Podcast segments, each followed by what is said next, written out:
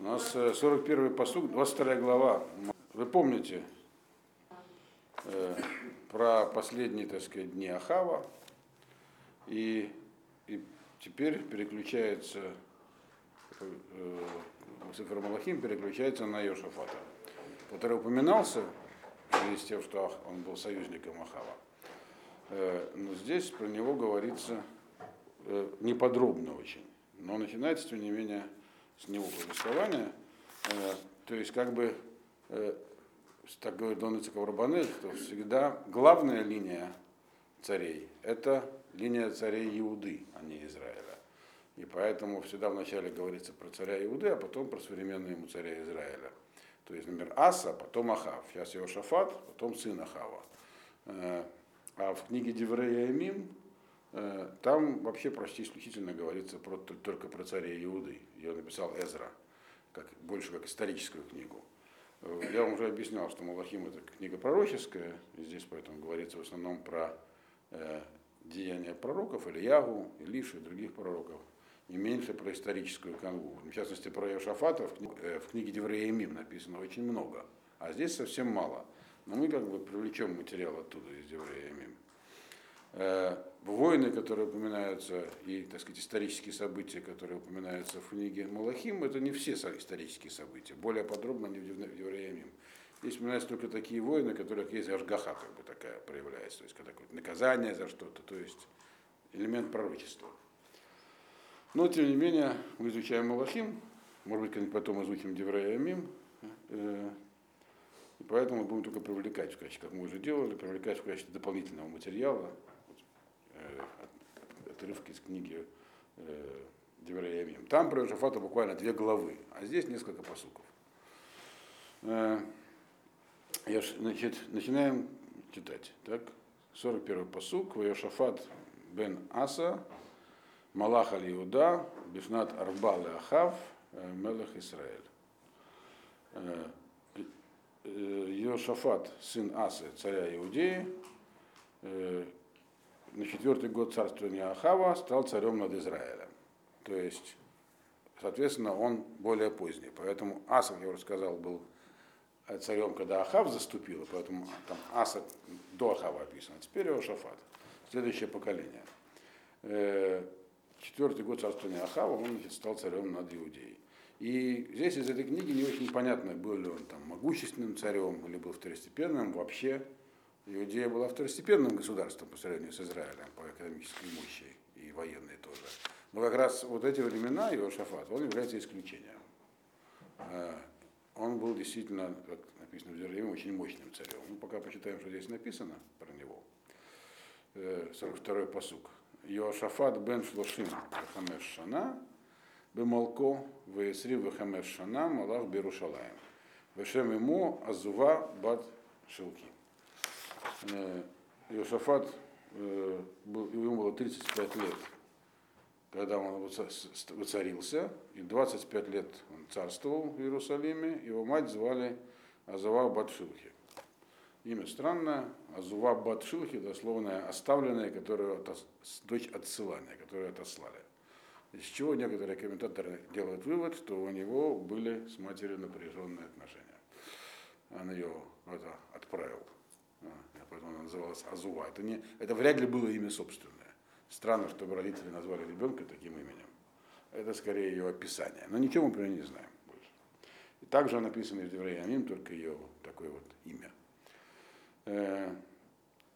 Здесь, кстати, почти не вот в, этом, в последних строках этого, последних пасуках книги Малахим, это и Алеф, почти нет никаких событий, связанных с пророчеством. Они все начинаются сразу в Малахим Бет.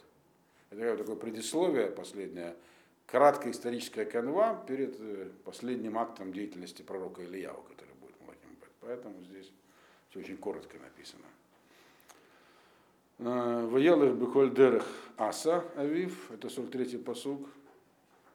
Вело сар мимену лаасот яшар бен Яшар. И он шел, так сказать, по пути от своего отца Асы и не свернул, имеется в виду, с его пути, и делал точно так же, прямые вещи в глазах Всевышнего. Мы помним, про Асу было написано, что он был праведным царем, и в Иудее бывали праведные цари, в Израиле практически Редко это случалось.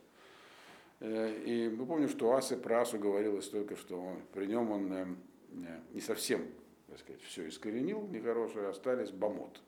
Были частные алтари. По закону, когда есть храм, частные алтари должны быть упразднены. Это не идолопоклоннические культы, это алтари частные, где, то есть домашние, где люди могли себя приносить, жертву приносили это Всевышнему, что было не по закону. Вот. Это все, что сказать, было у Аса. И вот написано, он был так же, как его отец, не хуже, по крайней мере, он шел прямым путем. И поэтому следующий посуд говорит, сорок четвёртый, Абамот Лосару. Но тем не менее, эти алтари он тоже не полностью, так сказать, упразднил. Видимо, нам трудно судить то, что там происходило, и, видимо, очень трудно было с этим бороться. Народ искренне хотел э, как бы быть ближе к Богу, но таким неправильным путем. Одга аммы забхим у макцерим бабамот. То есть народ по-прежнему приносил жертвы и воскурения на этих самых алтарях. И еще написано про него в сорок пятом постуке, постуке. Здесь не даются оценки его деятельности, как бы, только коротко перечисляются, причем не все моменты его царства. Ваешлем Йеошафат и Мелах Израиля. Также он помирился с царем Израиля. И даже заключили династический брак. То есть его сын женился на дочке Ахава. Но здесь написано, что он с ним заключил мир. Это была новая вещь, потому что Израиль и Иудея, с тех пор, как Израиль и Иудея делился, до Йеошафата были во враждебных отношениях. Вот. И по инициативе, естественно, Северного царства, которые, цари которого боялись влияния южного духовного. Ну и все про него. Ваетер Диврей Йеошафат, Угворато, Ашера Са, Ашер Нилхам, Алогем Ктувим, Асефи Диврей Ямим, Намалка Иуда. Остальные дела Йеошафата, его всякие, его могущества, всякие великие вещи, которые он делал, и войны, которые он вел, они написаны, написаны в книге «Хроник царей Иуды». И дальше после этого сказано еще несколько слов про него, таких как бы странных. «Ваетер гакедер ашер нишар бимей аса авив биэр минаарец».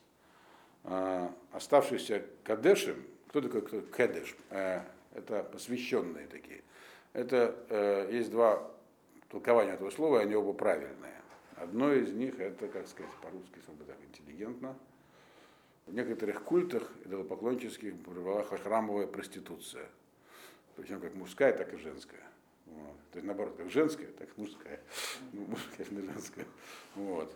Это они назывались кадеш, э, кадашим. Э, э, то есть это перевод был с...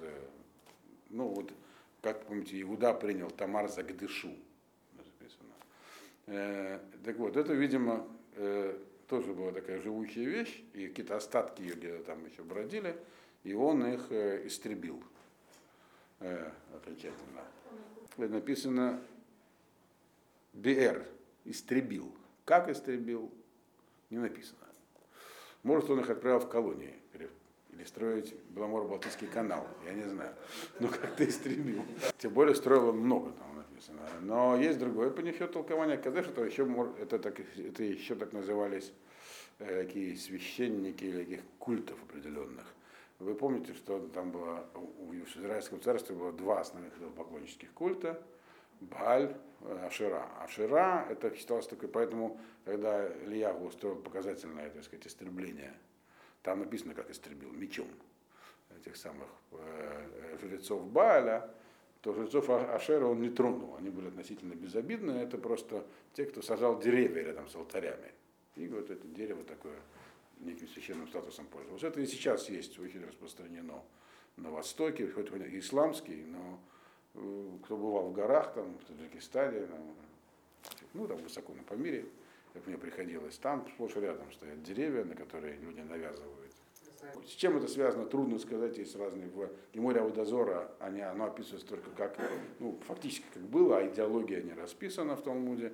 Но, тем не менее, это вещь живучая, и, и вот, э, например, сегодня в этих таких там волжских, русских народов это осталось все еще, там, священные деревья. Можно сам догадываться, с чем это связано, но вот этого, это они тоже назывались кадышим, те, кто этим занимался. Такое народное суеверие. Он, с, с ними он тоже, так сказать, как бы написано, упразднил их он. Вот. Всех упразднил. Пошел дальше Иоаким, отец, в этом смысле. Это а первая вещь, которая про него сказана отдельно. И вторая, у Мелех Эйнбе Эдом Ницав Мелех. И царя не было в это время в Эдоме, э, э, губернатор царствовал, был царем, дословно. Да, то есть э, э, это есть тоже там разные понимания. Еще во времена Давида Эдом был покорен. Эдом, как мы знаем, жил южнее, их местность Гар-Саир находится южнее Израиля, там в районе Илата, вот где-то в тех местах. И они действительно, эти едомитяне, были покорены Давидом, и у них, Давид вел у них правление, он назначал губернатор, то есть понизил их статус, что впоследствии практиковали римляне в провинциях, у них был назначенный губернатор, называется Ницав,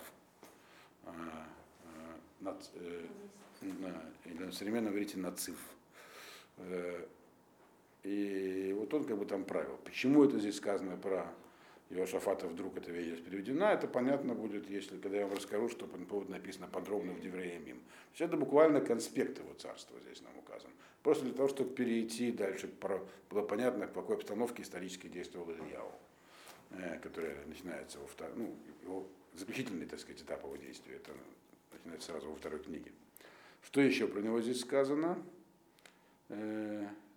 Йеошафат Аса Анийот еще, Анийот Таршиш. Аллах это фира, лезагав. Вело Аллах, кинешбуро, Анийот Эцион-Гавер. Еще он сделал корабли, которые Анийот Таршиш. Когда мы проходили деятельность царя Шломо, мы про это подробно говорили, что такое Анийот Таршиш. Таршиш это вообще место, по поводу того, где он находится, есть разные мнения. То ли на юге Малой Азии, современной Турции, то ли в Испании. Но Анийот Таршиш – это такой тип корабля. Тип корабля особый. Дело в том, что корабли, которые могли ходить по морю, в то время были редкостью. И это такой был какой-то передовой технический такой корабль. Как они были устроены? В то время люди еще даже не умели плавать против ветра. Все, как раз сейчас только что плавал по Ионическим островам. И понял, что это непростое дело. Закон Бернулина, который тянет корабль вперед, они еще, когда царь Шломо говорил, что он, это сложная вещь, как корабль может идти против ветра. То есть, но ну, были корабли, которые были более передовые, назывались Анийот Таршиш. Вот. И он э, такие корабли построил, как, как Шломо в свое время. То есть это все по следам Шломо. А почему он мог себе позволить идти по следам Шломо? Шломо была колоссальная сверхдержава, а у него вроде небольшое государство. Это опять же в Диврей ха-Ямим написано. Он сделал такие корабли для того, чтобы плыть не куда-нибудь, а в Афир, собирать золото. Где находится Афир, точно никто не знает. Кто говорит на севере Сомали, кто говорит это Индия. Есть даже мнение, что это, поскольку плавание было долгим, что это где-то, они плывали Африку с той стороны, доходили там до Северной Африки, это так по сроку плавания получается. Но так или иначе, этим занимался Шломо. И большой, так сказать, ну, на регулярной основе. И он, видим, то есть поднялся до такого уровня, что тоже решил это сделать. Снарядил экспедицию в Афир за золотом, но только она была неудачной почему-то. Он не смог пойти туда, за этим самым, за золотом. Все корабли разбились бы Эцион-Гавер. Эцион-Гавер, если вы помните, это гавань в районе современного Илата, которую построил царь Шломо тоже. То есть это связано с, как раз с покорениями дома, потому что пока я дом там на дороге сидел, туда было, было трудное сообщение с этим самым, с Красным морем. Но так здесь конспективно сказано, что он, была какая-то неудачная экспедиция за золотом, корабли разбились почему-то. И следующий пасук, тоже на эту тему. Азамара Хазияху бен Ахав, Иошафат, Илху Авадай, им Авадеха, Бааниот, Вело Ава Иошафат. И тогда сказал Ахазияху, сын, э, сын Ахава. То есть это уже получается, эта экспедиция была уже после смерти Ахава, когда после Ахава стал царем его сын Ахазияху. Вы помните, что хотя, в принципе, должно было, это мы проходили позапрошлый раз или прошлый, после Ахава, по проклятию, которое он получил, он был второе поколение, должно было кончиться его династия. Но за то, что он построил много городов, еще на одну каденцию продлили срок его династии наверху. Вот Ахазияху предложил сотрудничество, здесь написано. Ахазияху бен Ахава И написано, не захотел Иосафат с ним сотрудничать. Пускай, он сказал дословно, пускай мои слуги пойдут с тобой на кораблях. На каких кораблях? Они же разбились. Вот. О чем здесь говорится вообще? Корабли-то разбились, на каких кораблях? И написано, что Иосафат не захотел. И дальше э, написано в пятьдесят первом посуке, «Ваишкав Иосафат имаватав, ваикавер имаватав беир Давид, авив ваимлох Йорам бнотахтав». И возлег дословно Иосафат со своими отцами, то есть умер, и был похоронен со своими предками в городе Давида, своего отца. Давид не был его отцом, правильно? Был его предком. Но когда рассказано Давида отца своего, имеется в виду, он был как бы сыном Давида в смысле своего пути. То есть был достоин, достойным потомком Давида. Это имеется в виду, когда говорится, что он так сын, сын Давида. Так сказать, верный сын имеется. То есть он действительно был достойным потомком царя Давида, поэтому Давид называется его отцом, и стал царем после него Йорам вместо него. Вот это то, что здесь написано в нескольких строчках. Как я уже сказал, в Диврей ха-Ямим занимает пару глав. И поэтому, ну, хотя у нас занятия не по Диврей ха-Ямим, а по Малахим, и это здесь только является, ну, таким кратким фоном для того, чтобы понять, что будет дальше, где дела Ильяу, но Эзра в свое время решил, что евреям необходимо знать более подробно историческую, так сказать, подоплеку того, что происходило, и поэтому написал Диврей ха-Ямим.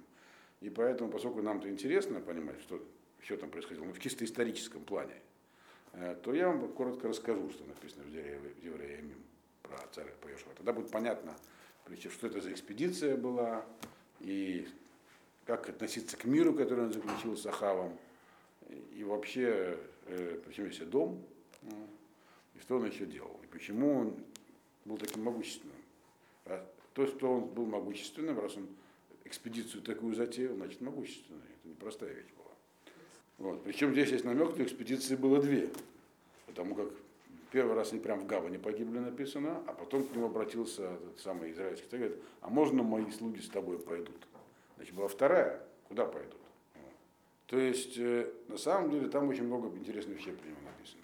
Э, как вообще он добивался своих целей, почему он стал таким могущественным? Там написано очень красочно. Там заодно приведена вся история его отношений с Ахавом, которая и здесь тоже есть. И вся история, как, он, как они сидели, и там уже пророки перед ними были, и все это здесь тоже есть в Диврей ха-Ямим.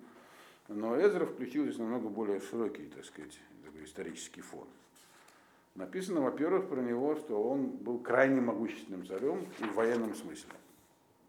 Хотя и государство было маленьким, оно тут не увеличилось. Но он сумел подчинить много земель, то есть буквально, так сказать, мини, так сказать, был такой мини, мини, мини Давид и мини Шломо, он такой, уменьшен в размере, но в целом у него была похожая система. И да, и напи... его, конечно, было меньше, так сказать, зависимых государств, но они были. Написано, что и филистимляне и Арвим, что сегодня называются арабы, но так назывались жители, э, ну вот этого, грубо говоря, саудовского, то, как называется, Аравийского полуострова. Сейчас Иордания, сейчас Саудовская Аравия, жители пустыни, написано, они им поставляли большое количество скота, то есть фактически платили дань. И филистимляне тоже. Филистимляне, которые были когда-то главной угрозой вообще Израилю, не сколько военные, столько такой как бы экономической, то есть они угнетали евреев и собирали с них дань. Собственно говоря, Давид-то от них, с ними и воевал, от них избавился вначале. Теперь они платили ему дань. Он еще, кроме того, что он как бы э, укрепил свою страну в военном отношении, он еще устроил очень интересный образовательный проект. Почему у него были, написано, всякие там, оставались какие-то алтари, какие-то бродили еще там шаманы этих дашим, там, и какие-то непонятные личности, занимавшиеся, так сказать, нехорошими делами. Он решил, что народ нужно образовывать. То есть он сделал такую передвижную группу, даже несколько. Набрал левитов, пророков, ученых. Из них был Михияу, которого он с севера пригласил, которого там пророчествовал. Да. И отправил их ходить по городам Израиля, дал им Сефер Торы с собой. И они устраивали, когда в каждое место приходили, и там устраивали занятия. Обязательные для посещения, заметим, недобровольные. Вот. Всего народа. Вот. И написано так: «Вилмеду бы Игуда, вимарем сефер Тора Ашем, визбу бы холь аре Игуда, вилмаду баам». То есть они в людей во всех городах учили народ. Ам — это значит самый простой народ. Всех учили. И к чему это привело? Написано, что «Е пахет элаким, аль-коль мумлахот». Сразу следующий посуд говорит, и все стали их бояться. Все окружающие страны стали бояться Иуду. То есть написано так: он устроил, то есть ходили люди, занимались обучением, и это привело к тому, так получается, что их стали уважать. Боятся вначале, уважают, вот. э, которые вокруг, вокруг Иуды, и никто не воевал с Иошафатом.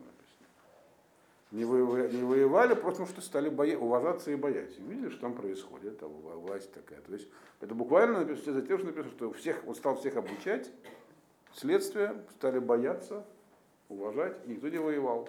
Более того, плес, вот эти, палестинцы приносили Иосафату дань и серебро, а также и эти Арвим тоже, они нам еще всякие скотов приводили, даже перечислено какой, перечислено какой скот. Понятно, что это именно Шамаем, но с другой стороны, мне это кажется очень простым. То есть, э, если мы сравним его поведение с поведением Ахава, который вечно лавировал и заискивал, Ахава не было никакой твердой своей линии. У него были, у него были культ Бааля, то есть он, грубо говоря, наплевал на свое наследие. Таким образом, надеясь, так сказать, во-первых, править своим народом так, чтобы они не переметнулись обратно в Иудею, и найти, так сказать, ну, взаимопонимание у других народов.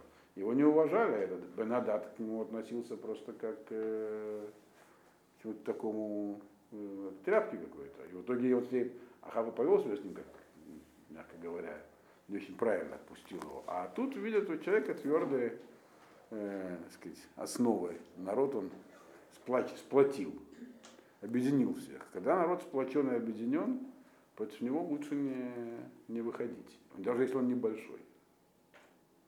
Твердый орешек такой. Поэтому никто с ним не воевал, на всякий случай не обидно, что это была большая дань. Так, приносили что-то, так чтобы не трогали. Тем более кое-что он захватил. Особенно у, у Израиля, там, за Иорданией. И вот еще с Идомом была война. Причем не все боялись.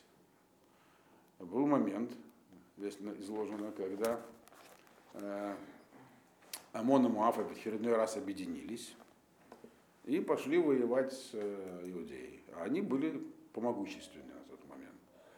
И это была серьезная угроза. И в книге написано здесь в Диврей ха-Ямим, что это, в общем, вызвало серьезные опасения. Но что они сделали, там написано. Хотя здесь не написано даже конкретно. Иошафат и его люди. У него было целые здесь перечисленные имена его сподвижников, таких пророков всяких. Там было два пророка, которые ему сказали, что делать. Он пошел спрашивать. Урим и Тумим у него были в храме. Получил он, грубо говоря, указание не бояться. Он не боялся, все. Они, написано, там были молитвы всякие. Ему было дано, сказали пророки выходить в пустыню, в район Текоа. Это сегодня, это южнее Иерусалима, оттуда через Иордан шли Амон с Моавом. А дальше произошла вещь, которая описана неподробно, но она очень интересная. Написано, они там трубили в шафары, вот идут войска Амона Моава из Иордания. Южнее находятся едомитяне.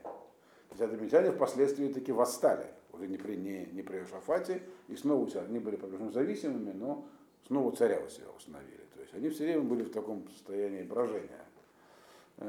И написано так. Встали утром еврейские войска, даже не сказано, сколько их было, вышли в район Тыкова в пустыню. Иошафат встал и сказал, произнес речь. Слушай меня, говорит, Иуда, э, и живущие в Иерусалиме, верьте в Бога, э, и Риемину Бенвиав. И то, что говорят его пророки, и будет от слаха успех. Дальше он написано «Воеваец Элям», он стал говорить с народом, советоваться с народом, то есть вовлек народ в свое решение. То есть он как бы действительно сумел всех сплотить. И дальше стали там петь всякие песни, гимны Всевышнему, Мэлалим, Лагадрат Кодеш, Бецет Лифнея Халуц. Ваамрим, Году Лашем, Килолам Хазов. Хвалите Всевышнего, он всегда, его, так сказать, добро к нам вечно. Дальше они выиграли войну. По описанию видно, что войну они выиграли очень странным способом. По дороге произошла ссора между амонитянами и моавитянами. Там можно по-разному понять, что написано так. Убеэт Рехелу Барина, Итхилу Натан Ашем Маарвим Альбне Амон. Моав Гар-Саир. Абаим Ле Иуда Вейенагефу. Вот все в одном, вся война в одном предложении. И когда, значит, они начали петь свои песни, так, тогда Ашем поставил какого-то в засаду. Какую-то засаду устроил Альбней Амон, амонитянам. А дальше можно поставить здесь такой знак, кстати, можно поставить запятую здесь, а можно позже. Кто был в засаде? Моавитяне и Гар-Саир, и Едомитяне, то есть, которые шли на Иудею. И они все были поражены. То есть, другими словами, что-то там произошло. Объясняют разные комментаторы чуть-чуть по-разному, кто были эти засадные полки. То ли это были спецподразделения, которые послал Йеошафат, то ли наоборот, моавитяне вдруг неожиданно напали на амонитян, у них были свои трения, взяв в союзники Гар-Саир, Едомитян. А потом они, когда увидели, что амонитяне были уже наказаны достаточно, объединились с ними против Гар-Саира. Так или иначе, они друг друга почти все поубивали. И до Иерусалима не дошли, и дальше описано, как евреям осталось просто пойти и собрать, так сказать, то, что у них там осталось. И после этого как раз он и затеял эту самую экспедицию с кораблями. Их было действительно две, так видно здесь по описанию. Первый он э, взял в союзники Ахава, э, и вообще сотрудничество с Ахавом ему ставится в вину здесь, евреям, так прямо и написано. И пришел к нему пророк прямо и сказал, вот когда они его разбило первый раз корабли, он сказал, что ж ты со злодеями сотрудничаешь? Вроде бы мир дело хорошее. Какой-никакой, до этого была между ними либо велись такие вялые военные действия, либо просто враждебность между двумя еврейскими государствами. Вот. А он заключил с ним мир. И мир был прочный. Но пророк поставил это, пророк поставил это ему в вину. Не со всеми можно заключать мир. В частности, не с таким типом, как Ахав. И поэтому корабли были разбиты. Потому что там они была совместная экспедиция первая. Поэтому вторую экспедицию, которую он делал, уже сын Ахава сказал, хорошо, не будет совместная, но хотя бы возьми с собой моих людей, как пассажиров мы заплатим. Он даже от этого отказался. Он, то есть мы видим, что Иосафат э, слушался пророков и уроки извлекал. В чем была проблема Ахава, вы помните? Он, не, он действовал не как царь по двум, буквально, по, по двум линиям. Он, во-первых, не слушался пророков, хотя они ему говорили точно, что делать. И уже, и уже доказали ему Михаилу, то все будет, как он сказал. И не вел себя как царь, он не готовился к войне, он не... армию не создавал. А Иосафат был не такой, и поэтому вот эта вот история с Идомом, она здесь в, одной, в одном предложении, а здесь она более подробно написана в Диврей ха-Ямим. И вот это была, так сказать, история с кораблями. Но это очень коротко про его основные, так сказать, вехи его царства. Про него очень много здесь говорится, и его, про него говорится в Диврей ха-Ямим, Эзра, то есть написал про него, в таких терминах очень таких хвалебных, только про царя Давида так писали. Такие, так сказать, похвалы ему выдавались. И при, при проступок у него был мелкий, можно сказать, с этим самым, мир с, мир с Израилем заключил. Но когда, объясни, когда понял, что это неправильно, он не стал враждовать с Израилем после этого, но сотрудничество сократил. Дальше у нас осталось еще несколько пасуков. Ахазияху бен Ахав, Малах аль-Исраэль. Это у нас вся второй пасук. Ахазияху бен Ахав, Малах аль-Исраэль бе Шомрон, Бишнат Шва Исраэль Иошафат Мелах Иуда, Ваемлох аль-Исраэль Шнатайм. Ахазияху, сын Ахава, стал царем над Израилем в Шомроне. Шомрон была их столица, которую построил Омри. В на семнадцатый год Йеошафата, царя Иуды, и царствовал над Израилем всего два года. И тут про него сказано коротко. Ваязара Бейнешем, Ваялдах Бадерах Авив, Убадерах Имо, Убадерах Ировам бен Нават, Ашер Гихти от Израиль. Делал он зло в глазах Всевышнего, шел по пути своего отца и по пути своей матери. Это редко здесь, чтобы упоминалась также отдельно мать. Но у него мать была выдающейся, Изавель, вы знаете. И это, собственно говоря, это, это был в большей степени ее путь, чем путь Ахава. Она диктовала Ахаву условия. И поэтому сказано по пути матери тоже. Совсем, то есть совсем плохо. И также по пути Ировам бен Навата. Это несколько разные пути. Ировам бен Нават, он занимался, так сказать, отходом от Торы и созданием нового культа по политическим причинам. А Изавель с Ахавом по религиозным. То есть он и то, и другое был, этот самый э, сын Ахава. Э, и последний пасук. Я зарада Ваихтеда, написано Бенноват, Ваихтед Исраиль, и также, так сказать, вводил в грех весь Израиль. Последний пасук, сорок, пятьдесят четвёртый, Ваяавод эда Бааль, Ваиштухавало, Ваихэс эда Шем, Элокей Исраэль Кихоля Шерасавив. И служил он Баалю, и кланялся ему, поклонялся ему, и сердил Всевышнего, Бога Израиля, точно так же, как делал его отец. То есть про него тут ни одного хорошего слова не сказано, заметим. И это как бы противопоставляется царям иудеев. Все это такая была параллель. То есть может быть в греческом народе одновременно будут самые разные вещи существовать. Как тогда, так и сейчас. На этой радостной ноте мы сегодня закончим.